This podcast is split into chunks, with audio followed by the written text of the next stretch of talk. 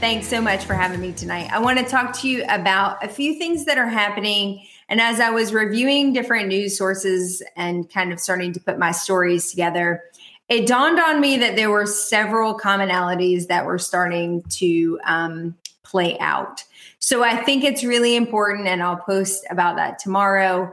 Uh, that we are very vigilant as the summer has sort of transitioned into the fall. Not quite cool enough in North Carolina yet, but you know, from a legislative perspective, we're moving into the fall season. It is starting to heat up, and there are appropriations committees that are starting to meet as they're finalizing budgets. Um, and different legislative movements that are starting to happen that had sort of been on pause for a bit. So, uh, tonight's news is really dedicated pretty heavily to what the Congress and uh, Senate are now taking up as different pieces of legislation and what organized dentistry is currently working on to sort of um, make sure we have a seat at the table. So, the first thing that I think is important to note, actually, outside of legislation specific to the federal government, but really important to dent- dentists as a general rule, is that there's a group within the ADA that's taking up a lot of activity on interstate licensure. Their main goal is to make licensure portable from state to state. This has primarily been brought on because of spouses of military folks who are forced or required to, to transition from state to state over very short periods of time. And for spouses who happen to be dental professionals, that becomes very difficult for them to go back through multiple licensure processes. If they haven't been in a state and participated as a professional in that state for a long period of time, they don't build up enough of credibility to be able to come into a state and get automatic licensure um, and be able to apply. They have to reseat for boards over and over. So Originally, this was spurred on because of our military spouses who were looking for better alternative solutions for their transition problem. But in general, I think most dentists would agree that portability of licensure would be very helpful. And in fact, we're one of the unique professions that has a pretty tight restriction around that. And so the ADA is working very diligently to craft kind of a key legislation uh, portfolio, if you will. So, what they'll do is they'll create what language should look like for portability.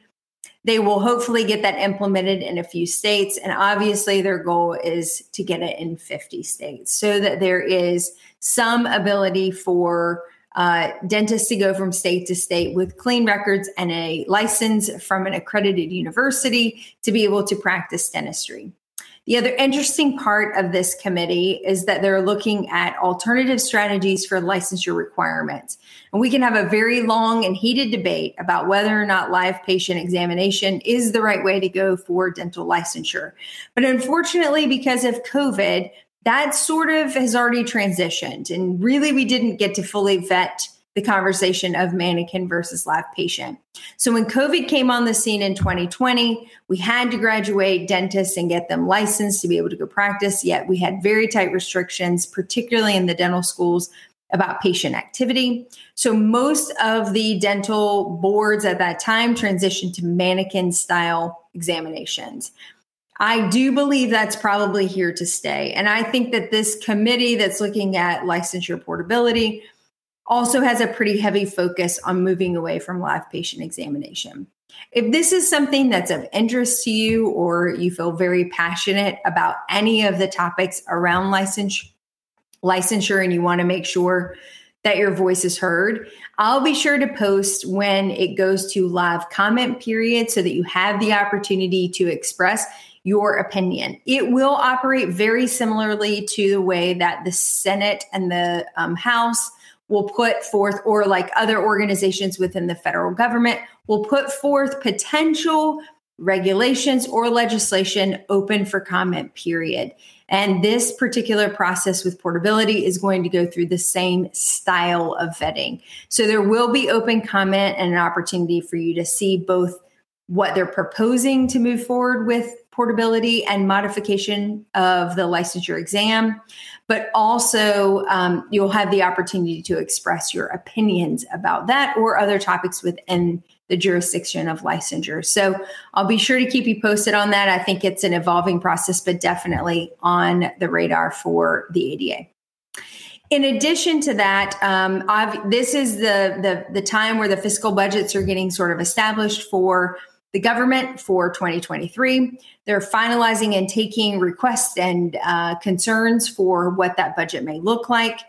Many of the organized dental groups are very active in that process because they want to make sure, obviously, that dentistry continues to have a seat at the table.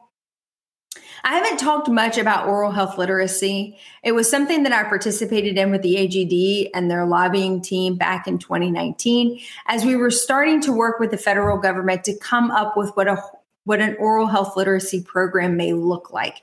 How do we build a program to help educate the public on oral health as a general rule and its systemic implications? It was a really fun project to to participate in and to, to, be a part of some of the meetings with various elected representatives. But the fight kind of continues on what oral health literacy funding may look like. And it is up again through HRSA uh, for 2023. And so many of the organized groups are strongly pushing to ensure that um, dentists and dental education programs have a seat at the table. In particular, they're focusing very heavy on a little bit of language that I think you'll find interesting. The first piece of that is um, let's take a step back for one minute. So, Section 7 is a, a grant program that moves the target from time to time on who they're going to provide grants for for education. Uh, go back a couple of years, they were really heavily focused on pediatric dentistry. That may be true, but I think COVID has proven some very significant workforce issues within dental within the dental industry. So, some of the proposed language in this upcoming HRSA funding request, which ultimately will be a part of the appropriations in the fiscal year 2023 budget, is for it is to move dental hygiene and dental assistant programming into Title VII.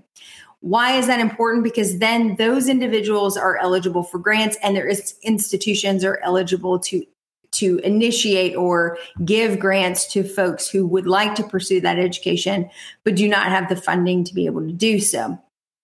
It's been clearly documented through the um, data gathering through the ADA over the last two years that we have a significant shortage of dental hygienists and dental assistants in the marketplace.